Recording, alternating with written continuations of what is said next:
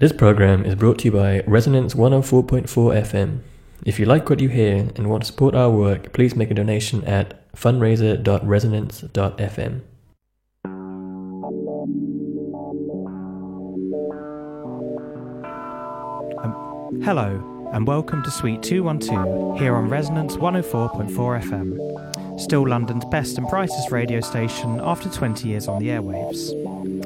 I'm Juliet Jakes, and today I'm co-hosting with Tom Overton for the first time. Tom's just given me a wave, which you can't see on the radio. We've been broadcasting here on Resonance, as well as on SoundCloud and iTunes for eighteen months, having begun our weekly series in September of this year, and so we'd like to conclude the year by going over our cultural highlights of twenty eighteen. I'm not going to attempt anything so ambitious as a review of the entire cultural context of the year. Hopefully something of that comes across in our archive.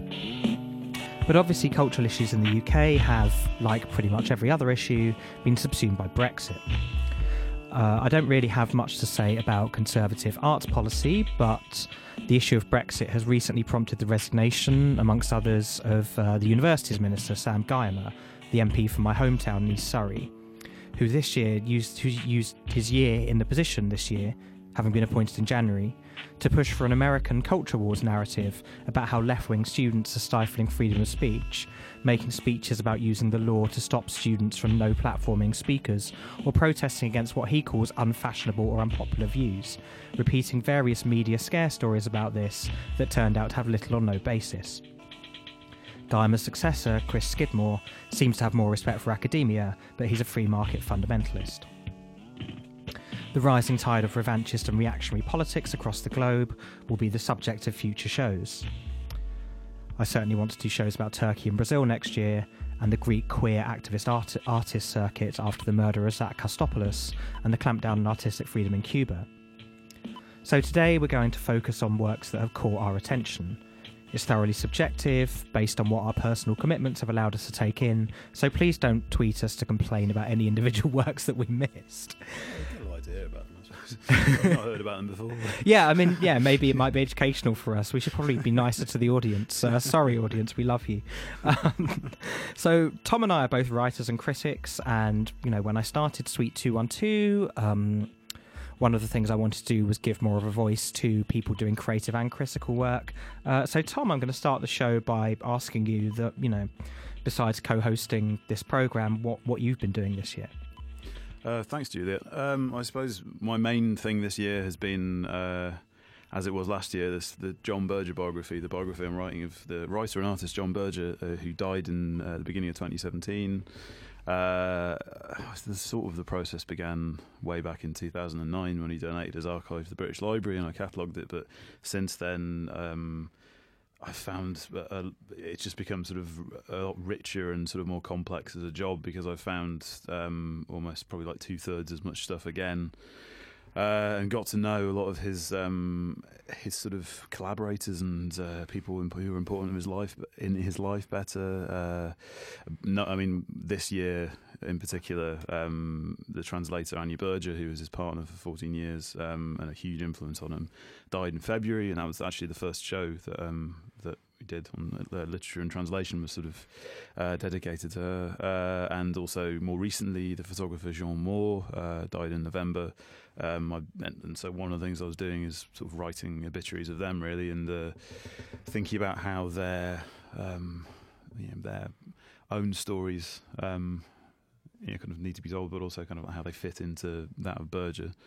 Um, that kind of whole project is, I mean, one of the reasons it's it's um, it's taking so long is it involves a lot of travel too, uh, which a lot of that's a really huge privilege to be able to do. Uh, um, I went to Istanbul um, this uh, in August, I think. Um, Uh, to see, I mean, because he went, because Berger went at a really important sort of period in his, his life in the seventies, and he was given a tour by uh, a writer called Murat Belger, um, who showed who showed me what he showed Berger, um, which was kind of amazing, um, uh, and a sort of a real advantage being shown it by someone who knew it so well. It was probably actually probably one of the, it's hardly a contemporary, but one of the you know, kind of highlights of the year was seeing Hagia Sophia, um, the you know, sort of amazing amazing building. Um, Uh, And I staged with a, a filmmaker called Gulen Gula, um, who li- work, who lives in this amazing sort of, just near the Galata Tower, um, overlooking the Golden Horn.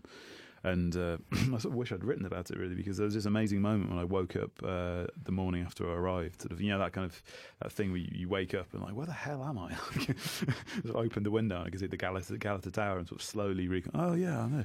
And on the table, there's this book of poetry um, by a poet called John Ash, who I'd never read before. Um, and I just sort of like groggily opened it, and it was dedicated to Gulen because they used to be friends. Uh, well, I suppose they still are friends, but he's...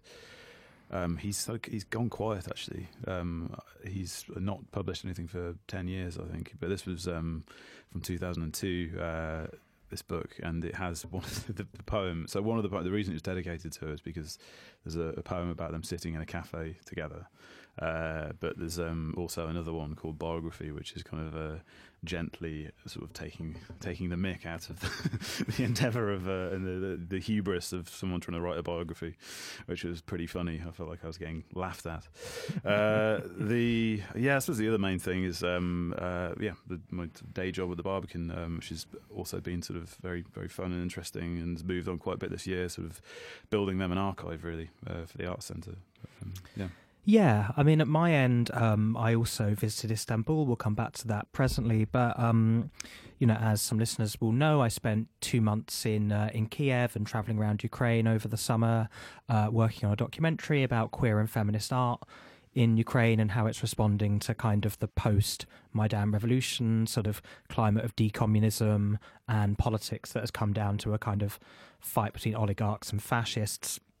Uh, that will be showing at the I C A in uh, March. Um, my collaborator on the film, Ukrainian uh, film artist Oksana Kazmina, will be coming over. Um, sticking with film, I had what turned out to be a relatively small role in Josh Opinionese's film, um, Female Human Animal, with Chloe Eridius, which we talked about on the show with Leonora Carrington. I, th- I think that's still on. I saw that's still on. It's Mubi, still on Mubi for a couple of couple days, days. I think yeah, so you can still, still catch it. it. Yeah. Um, various bits of journalism, lots of which taps into things we've discussed on, on this programme. Uh, but mostly I've been uh, finishing my PhD at the University of Sussex on kind of trans fiction, memoir and theory. Um, this is in a creative and critical writing project, so I've written a volume of short stories, which will become my next book. I think most realistically that will be out in twenty twenty rather than next year. There's still three more stories to write. Um But I'm hoping to hand the actual PhD in um, very beginning of next year. I'm actually hoping to finish it this week, in addition to doing this. But um, let's let's move on with the um, the show. Um, I want to start off by talking about some of the visual art that we took in this year. Um, the Turner Prize interested me this year as someone who's always had a strong interest in experimental film and artist film and video, mm. uh, because this year all of the nominees uh, were working. working in, in film and kind of digital media. Um, Tom, I think you actually managed to take in more of the work than than I did. Mm. Well, actually, that's one of the... I mean, in your your introduction, you sort of pointed to some of the sort of rather depressing things about the uh, the, the year in, in, in the arts and culture, but I think actually this is probably one of the sort of the, the more positive stories, because I think like the Charlotte Proger film, which which won, was fantastic, and I think it was it was... I think I, for me it would have been tied with uh, Forensic Architecture, but I think it was it was probably the right, right winner, in the same way that actually the swerving slightly uh, from from visual arts immediately, but on the, on the sort of the prizes theme, uh, the I think also the the right book won the Booker Prize. I think the Anna Burns book uh, Milkman was a, you know, a, a very um, uh, deserved winner, but uh, and also the kind of interesting work that kind of like that.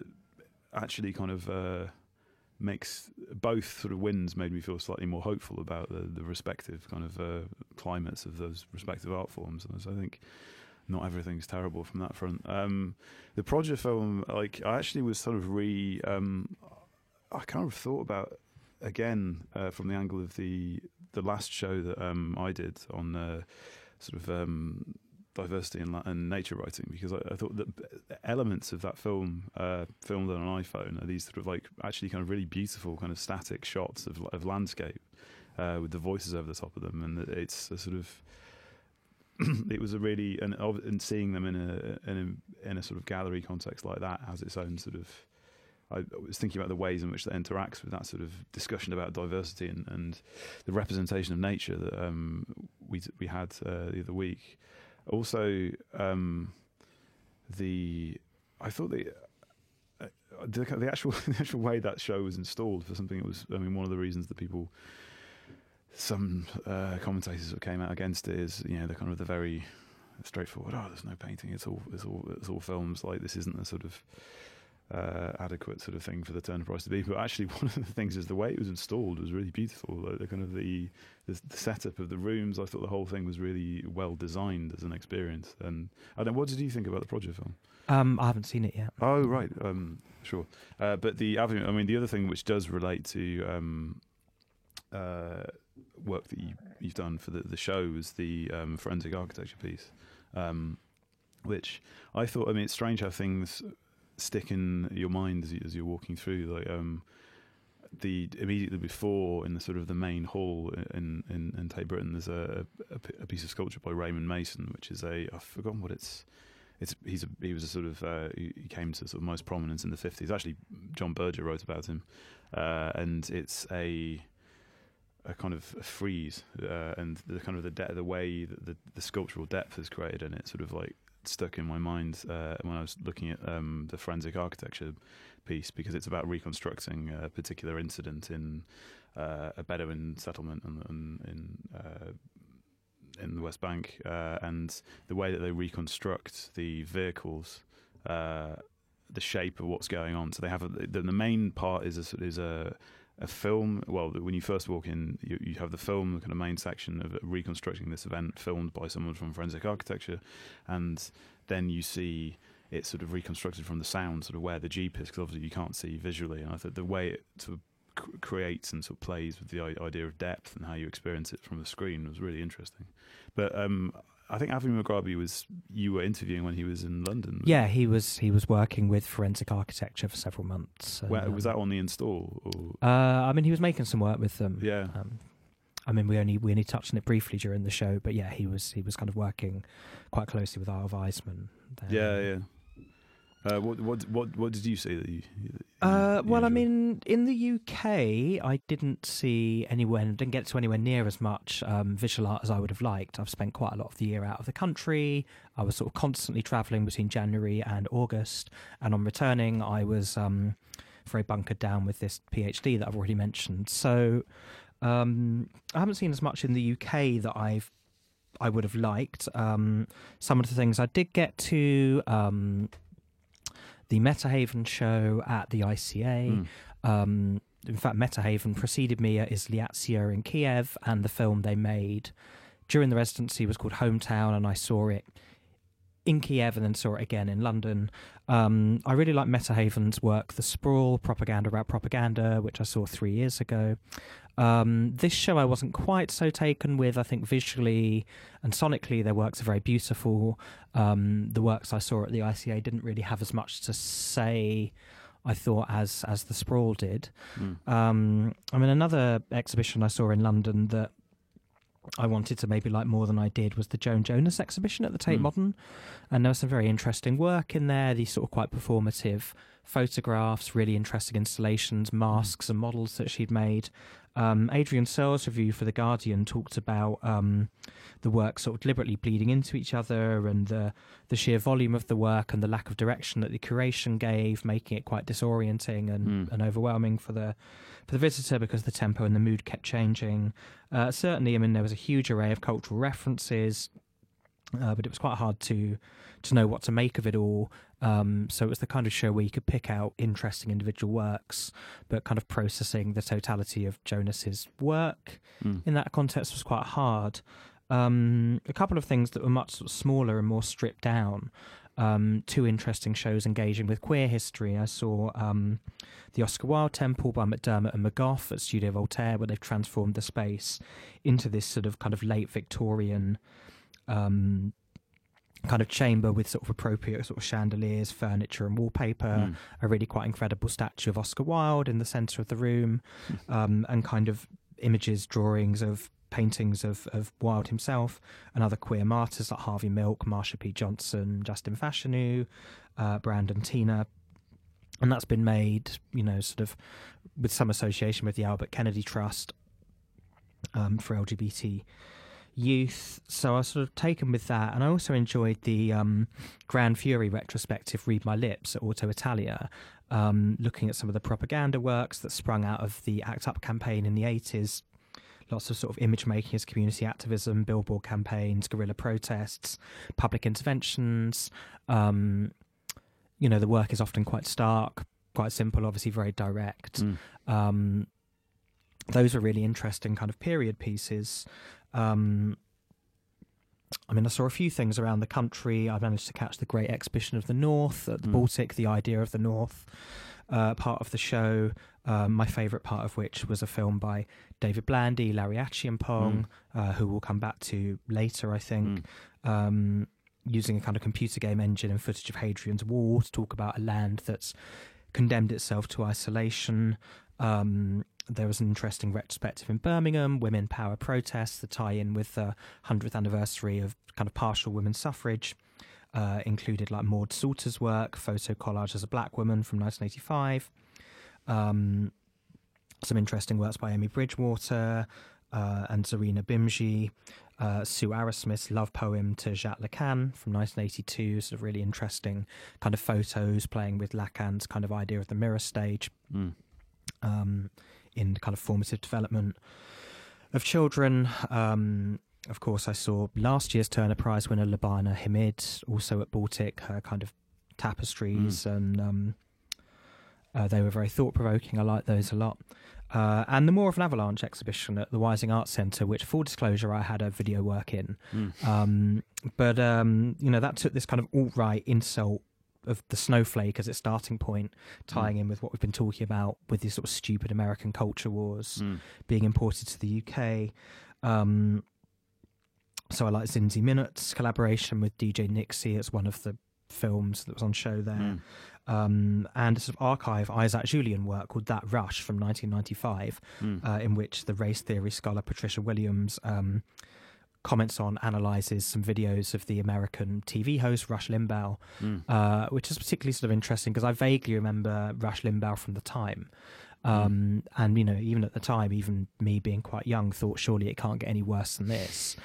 Um, so they were interesting. And there were some more pedagogical works in the show. Um, there's particularly interesting kind of um, cloth made by Raju Rage, which plotted kind of connections between white supremacist patriarchy, capitalism, activism and creative arts. mm. Uh, you know, Raji's work is a really interesting combination of kind of art and activism, mm. and often looks to find quite interesting spaces between the two, particularly through kind of community organising.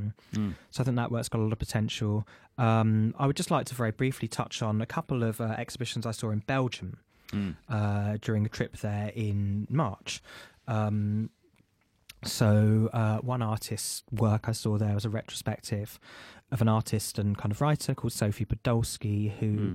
took her own life in nineteen seventy-four at the age of twenty-one.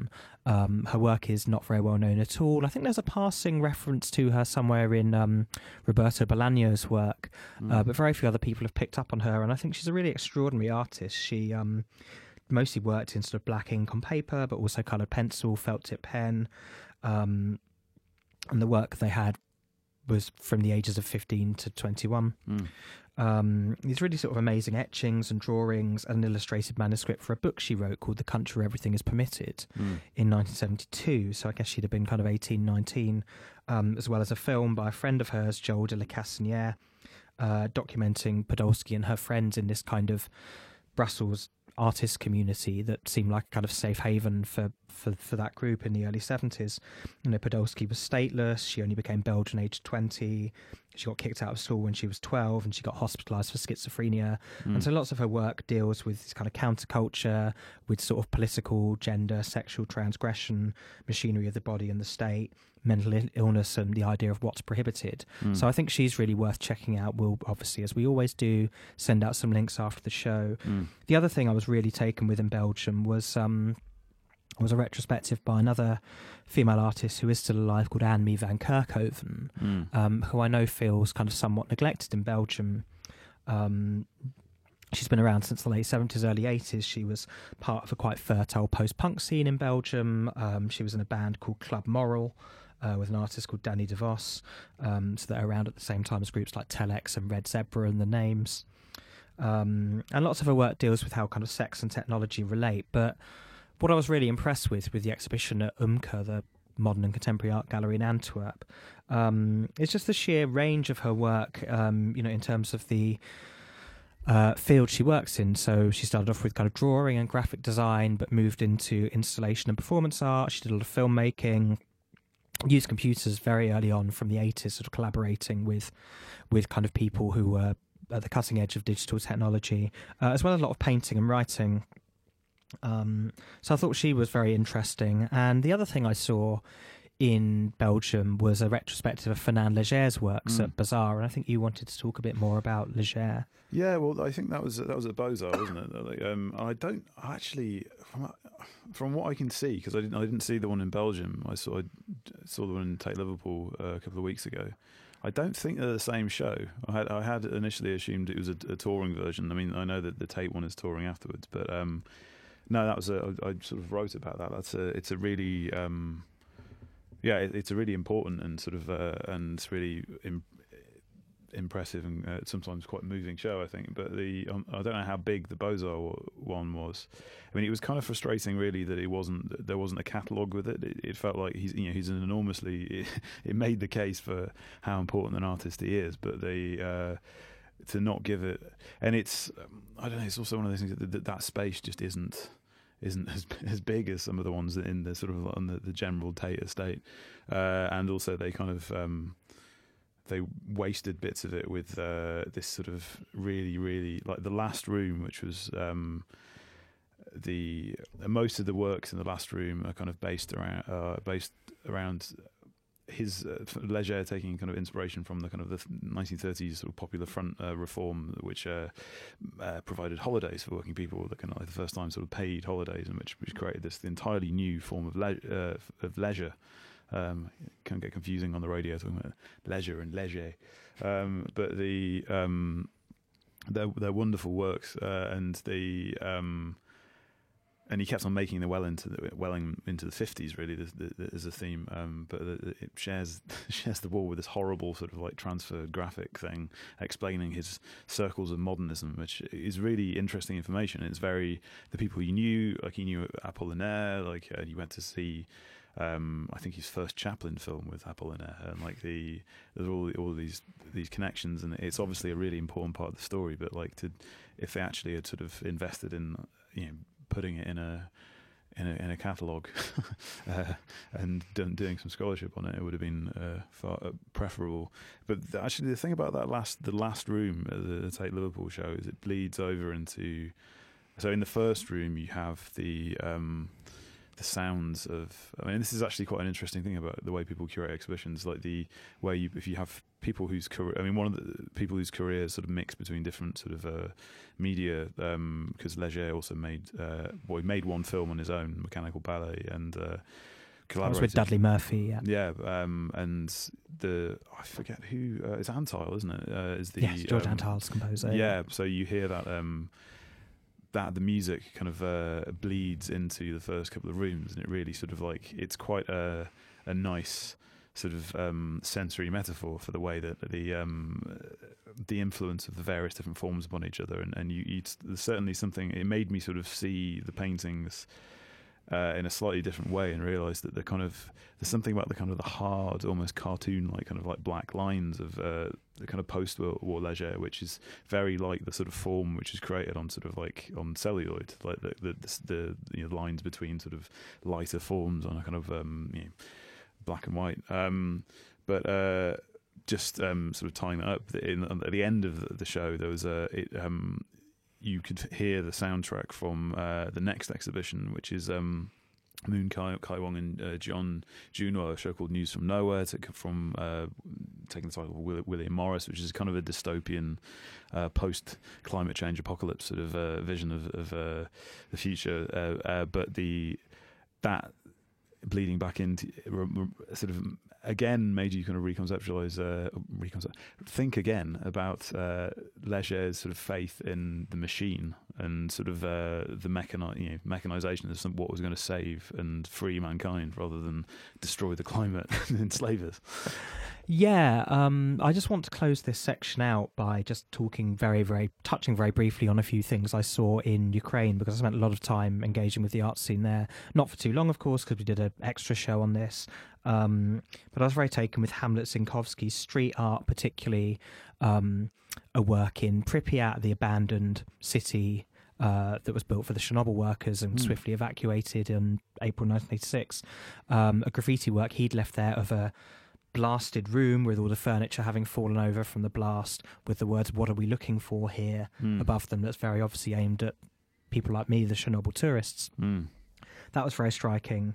Um, some works by a Kazakh artist, Zoya Falkova, that were presented at Izoliatsiya, particularly some beautiful kind of treated photographs of her hometown in um, in Crimea mm. from her parents, um, well, not her hometown, her parents' hometown um, in Crimea, which, of course, now being presented in the Ukrainian context, you know, that area is not accessible because of the Russian occupation. Uh, but I was particularly taken with an artist called Kirill Protsenko, who died mm. last year and did a lot of video work in the nineteen nineties um, and into the two thousands and, and beyond. Um, a couple of works of his that were very interesting. One was called Unknown Arsenal, which took the famous Alexander Dovzhenko film from nineteen twenty-nine and just presented sort of parts of the... Um, the print that were just intended for the projectionists and kind of made them into a, a short film and mm. kind of shows you the kind of underside of, of a kind of classic piece of cinema. But my favourite thing in the show was a video he made with the um, the legendary Dynamo Kiev goalkeeper, um, Oleksandr Shurovkovsky. You can't see it on the radio, but I'm actually wearing a Dynamo Kiev shirt today. Um, but um, Protsenko um, sort of played with this idea that anyone could be an artist by... Um, setting up in a um, a sports hall, like a five-a-side indoor football pitch, uh, getting Shovkovsky to take penalties, and Protsenko went in goal. Mm. Uh, the balls were covered in um, paint, and they were hitting a canvas behind the goal. um, Protsenko's kind of joke here is that maybe anyone can be an artist if you've got the right concept, but not everyone can be a goalkeeper. His goalkeeping is terrible. I think actually quite suspect. Um, but it's a really interesting work, and we'll tweet it out after the show. Actually, um, this is related to one of my cultural highlights this year, which I hadn't planned to talk about, but just remembered, was uh, playing fi- indoor five-a-side in uh, a, a sort of... Uh, actors versus um, sort of directors uh, tournament versus the public tournament in the in the Geneva um, Theatre Festival. Yeah, I kind of wish I'd been a part of that. Um, I feel some sort of like artist five-a-side is something that maybe we should try and get going. But um, we should uh, we should probably move on to film now. Um, I mean, I was very interested in the Jarman Award this year um, because one of the nominated films, The Exhibition Part Three by um, or Nada Part Three, The Exhibition by Yasmina Cibic. Um, I worked on the script, mm. um, so I had a small part in you know one of the nominated works. Obviously, you mentioned you're doing a lot of disclosures. I know, but I have to, otherwise it just looks dodgy, doesn't it? Um, I mean, it probably still does, but um, you know, obviously Larry Achiampong and David Blandy were also nominated. Larry has been a guest on the show as well. Mm. Um, I like their work a lot. Mm. Um, The award was on by Daria Martin, whose work I'm not familiar with. Mm. Um, but, you know, she adapted Franz Kafka's story, The Hunger Artist, which I have read, um, and also made a film based on the dreams of her grandmother who fled Nazi Germany in nineteen thirty-eight. Mm. So um, I'm quite looking forward to catching up with her work. Um, also, the Sight and Sound episode with their annual Critics poll came out this year. Mm. Um, I was polled for the list. I did actually choose a couple of things that um, that made the list this year. I was polled last year, and uh, all five of the films I chose, I was the only critic to choose them. Uh, so this year I was a little bit more in step with uh, with popular opinion, uh, but not that much more. I, I saw I'd seen a handful of the um, of the films on the list. Um, neither of us have seen Alfonso Cuarón's Roma, which no, was I'm the number one film. Um, I think that's playing on Netflix, yeah, as well as a limited theatrical release. Um, so there's something interesting there about the future of, of film releases. Um, and how they're going to be distributed. Um, you know, new films by Lucretia Martel, Yorgos Lanthimos, um, Jean-Luc Godard, Gia uh, Janka, Nuri Bilge-Ceylan, Steve McQueen, Claire Denis, uh, were all in the top thirty. So lots of kind of familiar names to people who follow art house cinema. Um, Martin McDonagh's film, Three Billboards Outside Ebbing, Missouri, um, Spike Lee's Black Klansman, um, and Pavel Pavlikovsky's Cold War, like none mm. of which I've seen. Mm. Um, Cold War was good. Yeah, the uh, the that, that, that was a, I, I enjoyed that. Um, the there's a sort of, I mean, it's kind of I, I was slightly sort of um, trepidatious in advance about it, I, that it's what its politics were going to be like, and uh, the, the but the the uh, it's also kind of slightly difficult to talk about if you've not seen it. I don't want to spoil it for you, you know. but the but the last shot is uh, is just amazing. Um, it's really beautiful. Just sort of, I mean, kind of in a way that it's probably a slightly overall comparison to compare it to kind of like the static shots in the uh, in the Charlotte Proger film, but like that kind of slowly kind of meditative shot, and you only realise that some things are slightly moving. I mean, something about I, I don't I think I saw it around the same time as I saw, I mean, completely uh, hardly a new film, but um, uh, how to be uh, hard to be a god, uh, the, uh, the close up. Sort of like a much longer film, but kind of like again, sort of amazingly shot. But like the difference is at the end of Hard to Be a God. Sorry, Hard to Be a God is um, uh, Alexei German's film um, based on the novel by Arkady and Boris Strugatsky, um, and it I can't remember. It's very long. I can't remember how, how long precisely. But by the end of it, you you feel. You feel dirty because it's it's such a it's such a kind of filth. There's loads of sort of smearing of mud and feces on people's faces, and it starts with this sort of rather smeary scene, um, which actually, yeah, in a kind of spoiler alert, I don't want to spoil the first scene of that because it's pretty good. Um, um, yeah, I mean, speaking of things that were very long, I did see the number two film in the list, which is Paul Thomas Anderson's uh, Phantom Thread. Oh, right. Uh, and I, mean, I did watch it on an aeroplane, which is probably unfair to the film because it's beautifully shot, um, and it's got an incredible kind of palette to it. It very consciously rejects the sort of aesthetics of a drama like The Crown with its, you know, kind mm. of nodding back to fifties Technicolor, and, you know, aims to show sort of fifties Britain as it probably more likely was, being kind of grimy and depressing and kind of, mm. you know, austerity addled, although of course the the people that are shown in the film are, you know, very kind of privileged mm. people. Well, I mean, it's it's a kind of cross-class romance, although mm. um I don't know, I was never I was never quite convinced by the film, really. mm. um Michael Wood in the L R B said that, you know, some people will think it's sort of incredibly beautiful and other people will find it an annoying waste of time. And um, I'm afraid to say I was closest to the latter. Um, I never quite saw the point of the film. I never really bought the central relationship between the two characters, and in particular the cross-class aspect of the relationship, which doesn't really seem to sort of arouse um, any sort of serious suspicion in the characters around mm. um, the central character, the fashion designer Woodcock, who's played, you know, played beautifully by Daniel Day-Lewis. Um, you know, Michael Wood sort of says the main problem with the film is it doesn't really seem to be sure what it's about. Mm. Um, and, I mean, I would be inclined to agree. Um, Wood also points out that a sort of envisaged future for the couple after the narrative has played out is really quite kind of hackneyed and cliched, and it can only be a kind of dream or possibly a bit of a joke. Um, mm. And I'd also be inclined to to agree with that. Um, I was going to say, it is interesting how, um, I don't know if because of or despite its length, that film, uh, my my fullest interaction with that film has been through uh, its sort of extensive memification. Like it's it's done very well on social media, just in little clips of it. And I'm not sure if that's something about about the actor or... Yeah, I mean, I... I couldn't possibly say. I mean, I'm looking at my other films on, on this list, and it, it looks more memeable than any of the others. Um, I reckon you could meme Hard to Be a God. um, I mean, I'm surprised maybe that um, that that more memes haven't come out of some of the, the more dramatic works I'm going to talk about now. So two of the things I saw that were on the list um, that I did see and kind of liked a bit more. One of them was Loveless by Andrei Savir-Gintsev, mm. um, you know, about a child that goes missing in um, contemporary Russia and what that says about the kind of society. Um, that was a typically kind of bleak film, Um, but it is very powerful, and I do think it's it's worth the time. Um, I was more taken, though, with one hundred twenty beats per minute by Robin Campillo. Mm. Um, you know, there's been a kind of wave of, of films and other works, exhibitions over the last few years that have really dealt with a lot of kind of queer culture and activism in the eighties and nineties, um, you know, partly because it feels like a lot of L G B T and queer activism has kind of lost its way, has become too assimilationist, but also because, you know, the people who would have made work at the time obviously, you know, died in, in huge mm. numbers.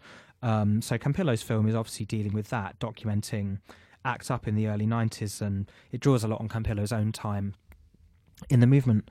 And, you know, what I really liked about that is I think it's the best film I've ever seen in terms of just conveying what activism is actually like. Mm. You know, the amount of kind of frustration that happens in kind of meetings, the kind of passionate disagreements over tactics, strategy, efficacy, and the mm. kind of optics of protests. Um, that's all done in a really interesting way. The sort of romantic tensions between people and how that threatens to kind of sink the political work. Um, and, you know, the film, certainly for its first half, kind of position, positions you with people who are learning the organising principles and the rules from the inside. You know, these rules about all the debate taking place in the room, people clicking their fingers rather than clapping to avoid drowning people out, um, all those kinds of things. So I thought that was um, that was really good. I think the final thing that made the list that I saw was um, Agnes Varda's Faces Places, which she made with the street artist J R. Mm.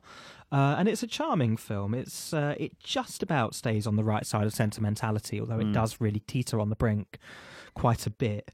Um, you get this sort of road movie with Varda and J R, who is, you know, maybe nowhere near half her age, I don't think.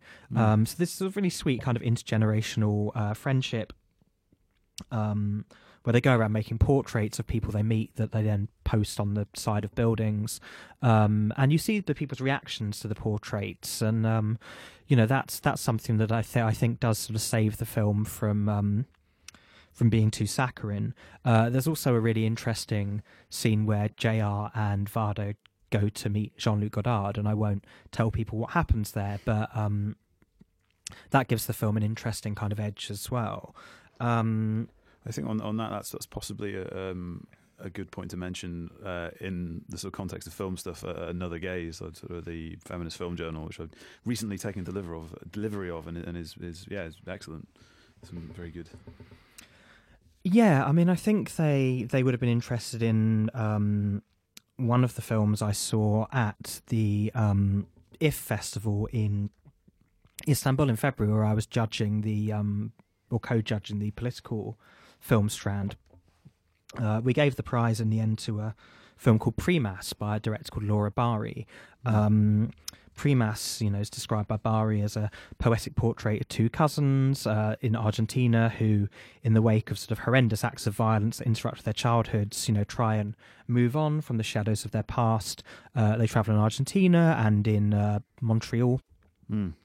And they kind of come of age, um, and, you know, kind of learn dance and mime, theatre, circus, visual arts. It's really, you know, touches on the power of art uh, to kind of express things that are kind of unsayable or difficult. Mm. Um, and, you know, they sort of express things through their bodies uh, in really interesting ways, but also just in their kind of, you know, very obvious kind of caring and closeness for each other. Mm. So I thought that was a really beautiful film.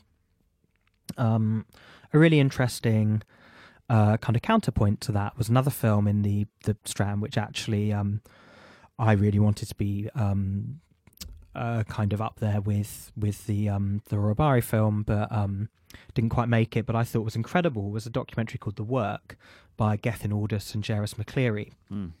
Um, now, this was made at Folsom State Prison in California, uh, and it follows three men who are kind of running uh, a four-day intensive group therapy program with uh, people who've been convicted for violent crimes, mm. um, and looks at these kind of ideas of rehabilitation and possibilities of restorative justice. Mm. Uh, you know, the film formally is incredibly tight. It just sticks with the, it just more or less stays in the room. Mm. Uh, you occasionally see people driving to the sessions, talking about the sessions, but mostly it stays in the film, in the um in the building, and each day is a segment of the film. Mm. about twenty minutes per day. Um, and you just see, you know, extraordinary kind of emotional kind of outbursts, moments of great kind of conflict, moments of reconciliation. Um, I really recommend watching it. I thought it was absolutely incredible. Mm, I have to recommend it to Mike Dibb, uh, who spoke to earlier on, whose film Painted With My Hair is about the, uh, someone who's been in solitary confinement for decades and sort of like uh, try to... had carved himself out of the space in which he could make make art, but uh, has now lost it. But, yeah. And and one more thing I wanted to talk about, I won't speak about it too long because we mentioned it on the show about May sixty-eight with Mitchell Abdor, which was uh, my favourite film of the year, João Moreira Sales's film uh, In the Intense Now, mm. um, which is, you know, made entirely of archive footage from Brazil, France, Czechoslovakia and China, but particularly France in May sixty-eight. Uh, but what it really deals with is the kind of this sense of revolutionary disappointment, um, what happens to people who've been caught up in this moment um, when the moment kind of passes or is deliberately suppressed. Mm. It's very interesting, in particular on uh, Daniel Cohn-Bendit, who I think remains a strange kind of ghost and is now a Green M- MEP in the European Parliament and has had his say on uh, Brexit recently, um, to the sort of interest of pretty much nobody. Um, but, you know, the the film in particular um, is really quite unflinching when, when dealing with the fact that the disappointment of this revolutionary moment passing was too much for people to bear. Mm. Um, and I really thought back to the film when I was in Ukraine over the summer because I think two or three days before I left, the news broke that the um, co-founder of Femin, Oksana Shatko, had taken her own life, mm. um, age thirty-one, and she'd been Um, making art in, in Paris. Mm. Um, so I found myself thinking a lot about this kind of revolutionary um, disappointment. Mm. Um, tapping into that as well was a, a film by another artist I met in Kiev, Oleksiy Radinsky, um, the film of Kiev, and he's been making an ongoing series of films about the city. Um, the third part was about the efforts to save this incredible nineteen seventies Soviet building. Uh, it's the former Institute for Scientific and Technical Information, uh, but it's known as the Flying Saucer Building. And mm. if you see it in the film, it's very obvious why, mm. um, due to its kind of design. Uh, but I found that really interesting as well. Yeah. Um, and again, I hope hope to be able to share some links to that. That's a that's a lot of films. it's, yeah, it's a good year's watching. Yeah, I did. I did a lot better this year than usual at watching new films. I mean, yeah. you know, you and I often see each other at the um, Close-Up Centre in uh, in Shoreditch, yeah. uh, which is not entirely, but mostly a retrospective cinema. And so I also spend a lot of time watching old films. I mean, you and I, I think, caught some of their Pasolini season yeah. this year, so we both saw Salo together, which was nice for us, um, as well as some of the Peter Watkins works. Um, yeah. I mean, that's quite. That was a that was a remarkable event. The uh, the Peter Watkins sort of uh, in conversation. Oh yeah, I mean that's you know he doesn't give many interviews now, and uh, I don't think he likes them that much. Um. It's not that he doesn't like talking. Oh, bless him. Um, I wish we could have got him on the show, but um, hey ho, Gareth. Uh, Gareth, Gareth Evans was a anyway. worthy worthy contributor. So let's move on to um, to literature. Um, I have to admit that I did not read a lot of new fiction or poetry this year, and I didn't go to the theatre at all.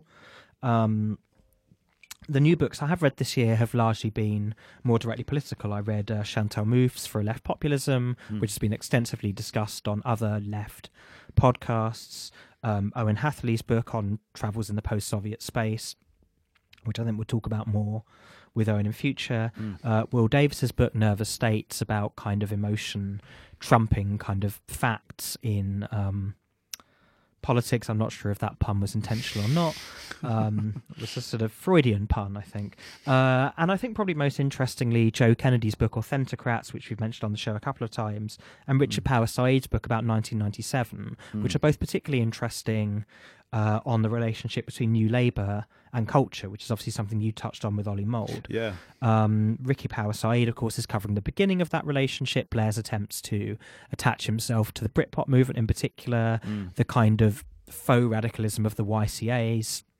We talked about that a bit with um, with Clive, Clive Jones-Nwonka as well when we did the, the the idea that that wasn't solely that that sort of uh, cool Britannia moment wasn't kind of like wasn't solely through sort of like white guitar music. Yeah, yeah, absolutely. um, uh, Ricky writes very, very well actually about the uh, the Stephen Lawrence case. I mean, that's yeah. not quite in the remit of of this show, but I think it's also worth reading for that. And then Joe Kennedy covering the death of, of that kind of New Labour kind of attitude to pop culture, where, you know, this kind of universal subject has more or less collapsed, and it mm. kind of ends in this kind of, I mean, the greatly enjoyable in many ways attempts of like Owen Smith to sort of perform normal maleness. Um, in the twenty sixteen Labour leadership election, of course, the infamous um, sort of pretending to not know what cappuccino was, despite the fact that he clearly just ordered one.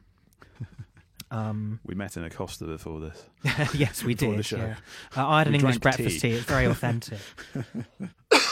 Pardon me. Um, so, I mean, one thing I have enjoyed this year was the rediscovery of Anne Quinn, which we yeah. covered with Jennifer Hodgson and Jonathan Coe. Mm. Um, Tom, I don't know if there's anything you'd like to um, to bring in. Yeah, well, I I also uh, enjoyed the. I also enjoyed um, the rediscovery of Anne Quinn. I sort of, um, wrote about that right at the beginning of the year, and also the kind of like the relationship between the, the short story and the novel and her work was um, really sort of interesting. But the uh, I think sort of slightly segueing, not really segueing. Uh, one of the things that we, we're probably not going to. Not really set as a category, but was sort of a literary experience, really. It was um, the uh, Garson Lazar, the theatre company, um, their version of um, Beckett's How It Is, at, um, the, the Print Room of the Coroner, I think is a slightly complicated name of the theatre. Uh, and that was just amazing. It was. Um, I thought about bringing it in at various points uh, when you were talking about some of the subjects of the films you were talking about, but... Um, there wasn't really a place for it. It was with uh, Stephen Stephen Delane and Connor Lovett, uh, just a kind of two-man show uh, where they, they they laid the they'd kind of with the audience was sat kind of on the stage, and like it's a sort of uh, raked theatre, sort of quite I don't know when it was built, uh, where the raked theatre, which they're kind of w- walking around on the. The, the the actual seats of, and sort of sometimes appearing right at the top of the top, right at the top of the, the seats, and then sometimes right, right in front of us. And the sound design was amazing, and it's a it was, it's yeah it, it really is very difficult to paraphrase uh, in a similar way that um, Complicité's The Encounter was, which kind of returned to the, the Barbican, and it was is just a really quite amazing piece of work. I'm thinking about now because I'm wearing a pair of headphones, but it's uh, in in a theatre, but. Um, The whole uh, soundtrack is on um, sort of surround sound headphones, so it really kind of like plays with. Um, I there's a specific microphone as well, which is the technological basis of it, and it was a really interesting example of how a, a form as old as theatre sort of like um, becomes very different if you try and keep up with technology like that. Um, But um, sort of more, more straightforwardly, kind of reading uh, literary experiences. Um, for the reasons I explained at the top of the show, I been, have been reading a lot of biography recently, and um, life writing was kind of more broadly conceived. Like every year, I do a, a kind of roundup of life writing that's been published in the U K for the uh, U S journal Biography. Um, and there's been, yeah, there's been a lot of interesting stuff um, published in the last uh, sort of year or so. Um, and one of the, thing, the things that uh, doing something like the Biography makes makes you realise is that um, people who make books or film or theatre or exhibitions are often working on them sort of like at some number of years in advance to when they actually get published. So it, it does make something like a, a sort of uh, a year in review thing feel extremely arbitrary, because but they, all of these works come from such different contexts, and you'll know this as well with your stories, I imagine. Um, yeah, I mean, you know, I I have, you know, obviously thought about reviews of the year being increasingly arbitrary, because lots of the films I've watched this year have been like on D V D. They're um, on Netflix. And yeah, exactly. I mean, you know, you can... Cultural time isn't kind of linear in the way that I think it maybe used to be more so. Mm. Simon Reynolds writes very well about this in Retromania. Mm. Um, you know, it's something Mark Fisher used to talk about a lot as well. Of course, the big volume of K-Punk um writing has just come out on Repeater. Um, mm. I'm kind of looking forward to going back to a lot of that. Um, I mean, so I, th- I think one of the things that does sort of like uh, play with that chronology also is is the the time uh, patterns that are involved in translation. Um, so uh, Annie Ernaux's The Years, which um, Fitzcarraldo published this year, um, a translation by Alison Elstrayer, was you know, would have one of my books of the year. It seems. Um, if you want to talk about things like that, it's a really amazing piece of life writing that kind of um, is very much about that sort of like how you periodise sort of moments. And I was thinking about it a little bit when you were talking about nineteen ninety-seven, sort of like, and how obviously because it's written from the perspective of a French woman, it's uh, more. And actually, there are bits. It's it's very much. It's kind of a sixty-eight book as well. There are sort of like the because she's of the generation that sort of you know kind of like lived through and were changed slash not changed by sixty-eight. Uh, but one of the bits that really stuck in my mind uh, is her description, her discussion of the uh, her son's playing N- Nintendo sixty-four. Like, kind of like, and that's, that feels like a very, very... That's very nineteen ninety-eight, yeah, isn't it? It really places you. But the kind of, uh, but also, oh, it's, no, it's not, it's not N sixty-four, sorry, it's Wii. It's, uh, oh, right, it's okay, the sort yeah. of, um, that's sort that of two thousand three, weird, yeah, which I in a strange maybe, way yeah. feels even more antiquated. Yeah. But the kind of like, but there's some quite interesting sort of like punning on kind of like, we, you know, the, the we and the eyes and the we and like it's, but kind of cross language. I mean, another really interesting piece of life writing um, that I think was reissued at the beginning of the year. I'm not sure what my excuse for reading it then was, but Adele Strite's Black Teeth and the Brilliant Smile, which is about Andrea Dunbar, um, which is, I think is they've just um, released news that it's going to be sort of put on uh, in Bradford as a sort of like as a theatre work, which would, is going to be a very interesting sort of looping of that back into performance. But um But yeah, there's lots of other things, but I'll, I'll maybe move on to the next bit now. Yeah, I mean, I just want to quickly mention a couple of things. I mean, I read a couple of interesting graphic novels this year, I think both of which might have been published back end of last year. So one was Kate Evans's Red Rosa, about the life mm. and thought of Rosa Luxemburg, uh, which is beautiful and, you know, surprisingly perhaps um, entertaining. Um, you know, Luxemburg's is a really kind of fascinating life. Um, and another thing I really liked was uh, Other Rushes by Victoria Lamasco, mm. um, which, you know, is kind of brutal and quite funny, focuses on sort of different communities in Russia that mm. might not be so well known. So the Pussy Riot trial gets quite a lot of attention, but she also spends times with like sex workers in Nizhny Novgorod, traffic women in Moscow, school children in kind of small and quite desolate villages, as well as L G B T activists and ultra-nationalists. So it gives you a really interesting mm. sort of insight into the social fabric of, of contemporary Russia. Um, I saw a really interesting show um, at the New Tretiakov um earlier in the year, sort of, uh, it was about the art of the the art of the the, the what is the art of the two thousands, which is again sort of interesting, sort of how to historicise that moment, which feels now just on the verge of being quite naff. Like it's just far away enough yeah. to. Sorry. Uh, no, no. I mean that's um, that's quite interesting. I mean, um, just to sort of move into our sort of last section of the show, we've got like eight minutes left and you're listening to Suite two twelve here on Resonance one oh four point four F M. There's been so much to cram in that I've forgotten to remind you where you are, so apologies if you forgot. Um, you know, something that caught my eye this year, tapping in with my own project, is kind of, you know, a a rising kind of like trans fiction, fiction by like trans writers in particular. Mm. You know, you can go back and you could make a potted history of trans characters in works by authors who are not necessarily openly trans. Personal favourite of mine is Cobra by Severo Sardoy mm. uh, from the nineteen sixties that Roland Barthes talks about a lot in Pleasure of the Text. Mm. Um, but, you know, one thing I did read was The House of Impossible Beauties by Joseph Cassara, uh, which imagines the kind of background to the House of Extravaganza made famous in Paris is Burning. Um, but like the Paris Review have published a couple of articles about Uh, trans literature in the sense that a canon starting to form. At the moment, it's primarily North American. Uh, but writers like kind of poets Cameron Awkward-Rich and Ari Barrias, um, novels like Akwaeke Emezi and uh, Andrea Lawler, um, whose book Paul Takes the Form of a Mortal Girl, um, sounds like a quite interesting kind of formerly gender-fluid book, not a million miles away from the Sardoy novel I just mentioned.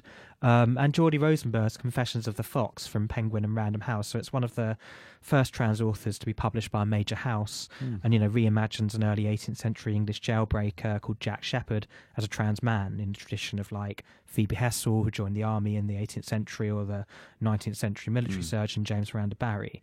Um, and it's kind of narrated by a trans academic who's found undiscovered trans memoirs, um, which is actually something I kind of do in mm. do in my stories as well. So, um, you know, along with like Jay Bernard winning the Ted Hughes Award for New Work in Poetry for Surge Side A about the new crossfire in nineteen eighty-one that killed thirteen people, um, you know, it feels like sort of trans and non-binary voices are starting to emerge more in, in the written word. At the moment, it's more in poetry than in prose, but I think that's that's kind of coming. Um, I mean, just a couple of other things I'm intrigued about next year, both in film. So Apichapong, We're a Sethical, is uh, making a film in Colombia with Tilda Swinton. So that's mm. the first time oh, yeah. he'll have uh, worked outside Thailand.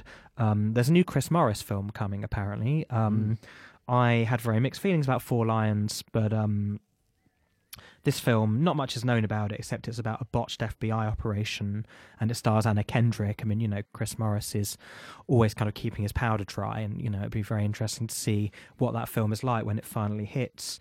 Um, I'm expecting more kind of state of the nation novels. Um, I'm particularly looking forward to catching up with Sam Byers' Perfidious Albion that came mm. out earlier this year. Um, so I think we can expect more of those. And we might get an answer to the question of who will write the worst Brexit novel. Um, you know, my money's on either Martin Amis or Ian McEwan. But um, Martin Amis will literally have a character called Hannah Remain, like living next door to like Derek Leave or something. And um, it'll be worse than we could ever imagine, I think. But, um, Um, almost looking forward to it. I don't. Well, are you looking forward to anything else, Tom? um, the yeah, I'm looking forward to. Uh, well, it's actually been it's been published elsewhere um, already, uh, and again, this because it's uh, partly because it's in translation. Heike Geisler's uh, uh, Seasonal Operative is called. It's uh, in, in English. It's a about uh, an Amazon operative, um, somebody who's a writer who signs a contract to kind of work for Amazon over the, over the Christmas period, uh, and is a sort of really interesting piece of. I mean, it's being a lot of the time it's being sold as like, you know, this kind of uh, insight into that sort of working practice on, and that sort of slightly dubious tradition of uh, you know, kind of um, down and out in Paris and London sort of uh, type uh, sort of voyeurism, um, but the. It's more, kind of more interesting because it's done. It was published by Semiotext in in um, English, and it kind of it makes it fits into that sort of um, Chris Krausey sort of uh, genre of quite um, playful. Playful is a bad word, but um, quite uh, life writing that kind of um, plays on the boundary of autofiction and sort of uh, does interesting things with the, with the form. Um, and it's also translated by Katie Derbyshire, who's an interesting translator in her own right, who translated uh, Angela Steidler's uh, Gentle- Gentleman Jack, uh, which is, is a uh, Steidler sort of writes about uh, L G B T Q plus lives in the eighteenth and nineteenth century by her own sort of um, uh, sort of author blurb. Uh, probably the other thing that I've read a little bit of, but haven't actually quite uh, haven't. Well, only the first sort of twenty or thirty pages, but it looks kind of amazing. Uh, actually, in a kind of slightly John Berger vein, uh, and again, uh, sort of I can't remember the translator off the top of my head, but it's Jean Baptiste Del Ana, Jean Jean Baptiste Del Amo's Animalia, um, which is coming out in Fitzcarraldo, uh, and it's uh, the way that it sort of evokes um, f- French sort of rural peasant experience is very like Berger's uh, Into the Labours trilogy, by the looks of it, and it's it's really kind of like, it looks really impressive writing. Uh, yeah, there's an interesting uh, collection, interesting looking collection of essays by Kevin Brethnak going out too, and Faber, um, lots of other things. But I think probably uh, we need to start. We do need to start wrapping wrapping up for the year. I mean, obviously, you know, no one knows quite how everything with Brexit is going to play out yet. Um, I hope it never never ends. Quite frankly, you could talk about it every day. I'd never get sick of it. Um, I mean, you know, I think there's a possibility of a general election. The election last year saw, you know, quite exciting unleashing of sort of political art and memes, things that sat somewhere between the two. You know, I'm thinking particularly of that wonderful remix of uh, Skepta's Shutdown with the artist Taxi Driver. Um, oh, God. which I, you know, found very entertaining. Um, you know, it'd be interesting to see the ideas around cultural democracy and particularly reform of the B B C that Tom Mills and Dan Hind have been floating, mm. um, and we'll discuss at the World Transform this year. I'd like to, um, you know, it'd be interesting to see efforts to enact those. Um, and obviously we're going to carry on with uh, with Suite two twelve. So um, I've got shows planned, as I said, on Turkey, Brazil and Cuba. Um, we will be doing a show on Mark Fisher, K-Punk. Um, I hope to, uh, you know, interview Deborah Levy for an hour. I'd like to do a retrospective on George Orwell, who we've just mentioned, and the sort of sanctification of Orwell by mm. a certain type of political journalist in particular. Um, and also look at things like the relationship between art and fascism, art and class. Um, And yeah, Tom, I don't know if you want to just, we've got one more minute. I don't know if there's anything else you want to add about what you're hoping to do with the show next year. Yeah, hopefully the um, hopefully one of the first shows, if not the first one, will be uh, with the photographer Marketa Liskakova, who has an exhibition on at Tate Britain at the moment. Uh, she uh, did a series called Pilgrims about um, Slovakian pilgrims, uh, and um, also kind of like lots of interesting street, lovely street photography in the East End of London, but also kind of... Uh, up in the beaches, I think it was in the northwest. Uh, but she's a yeah, she's a wonderful, uh, wonderful photographer, and hopefully can talk about her sort of um, she um, migrant story, and uh, yeah, and also kind of I think a program on uh, arts and the sort of museums and restitution would be a good one too. Um, but yes, we should probably. Uh, yeah, I think we have to uh, conclude for the year. So, uh, listeners, thanks for joining us on Suite two twelve. We'll be back, same time, same place, beginning of January, I think Monday the seventh. See you then. Happy Take care. Year. Goodbye. This program has been brought to you by Resonance one oh four point four F M. If you liked what you heard and want to support our work, please make a donation at fundraiser dot resonance dot f m.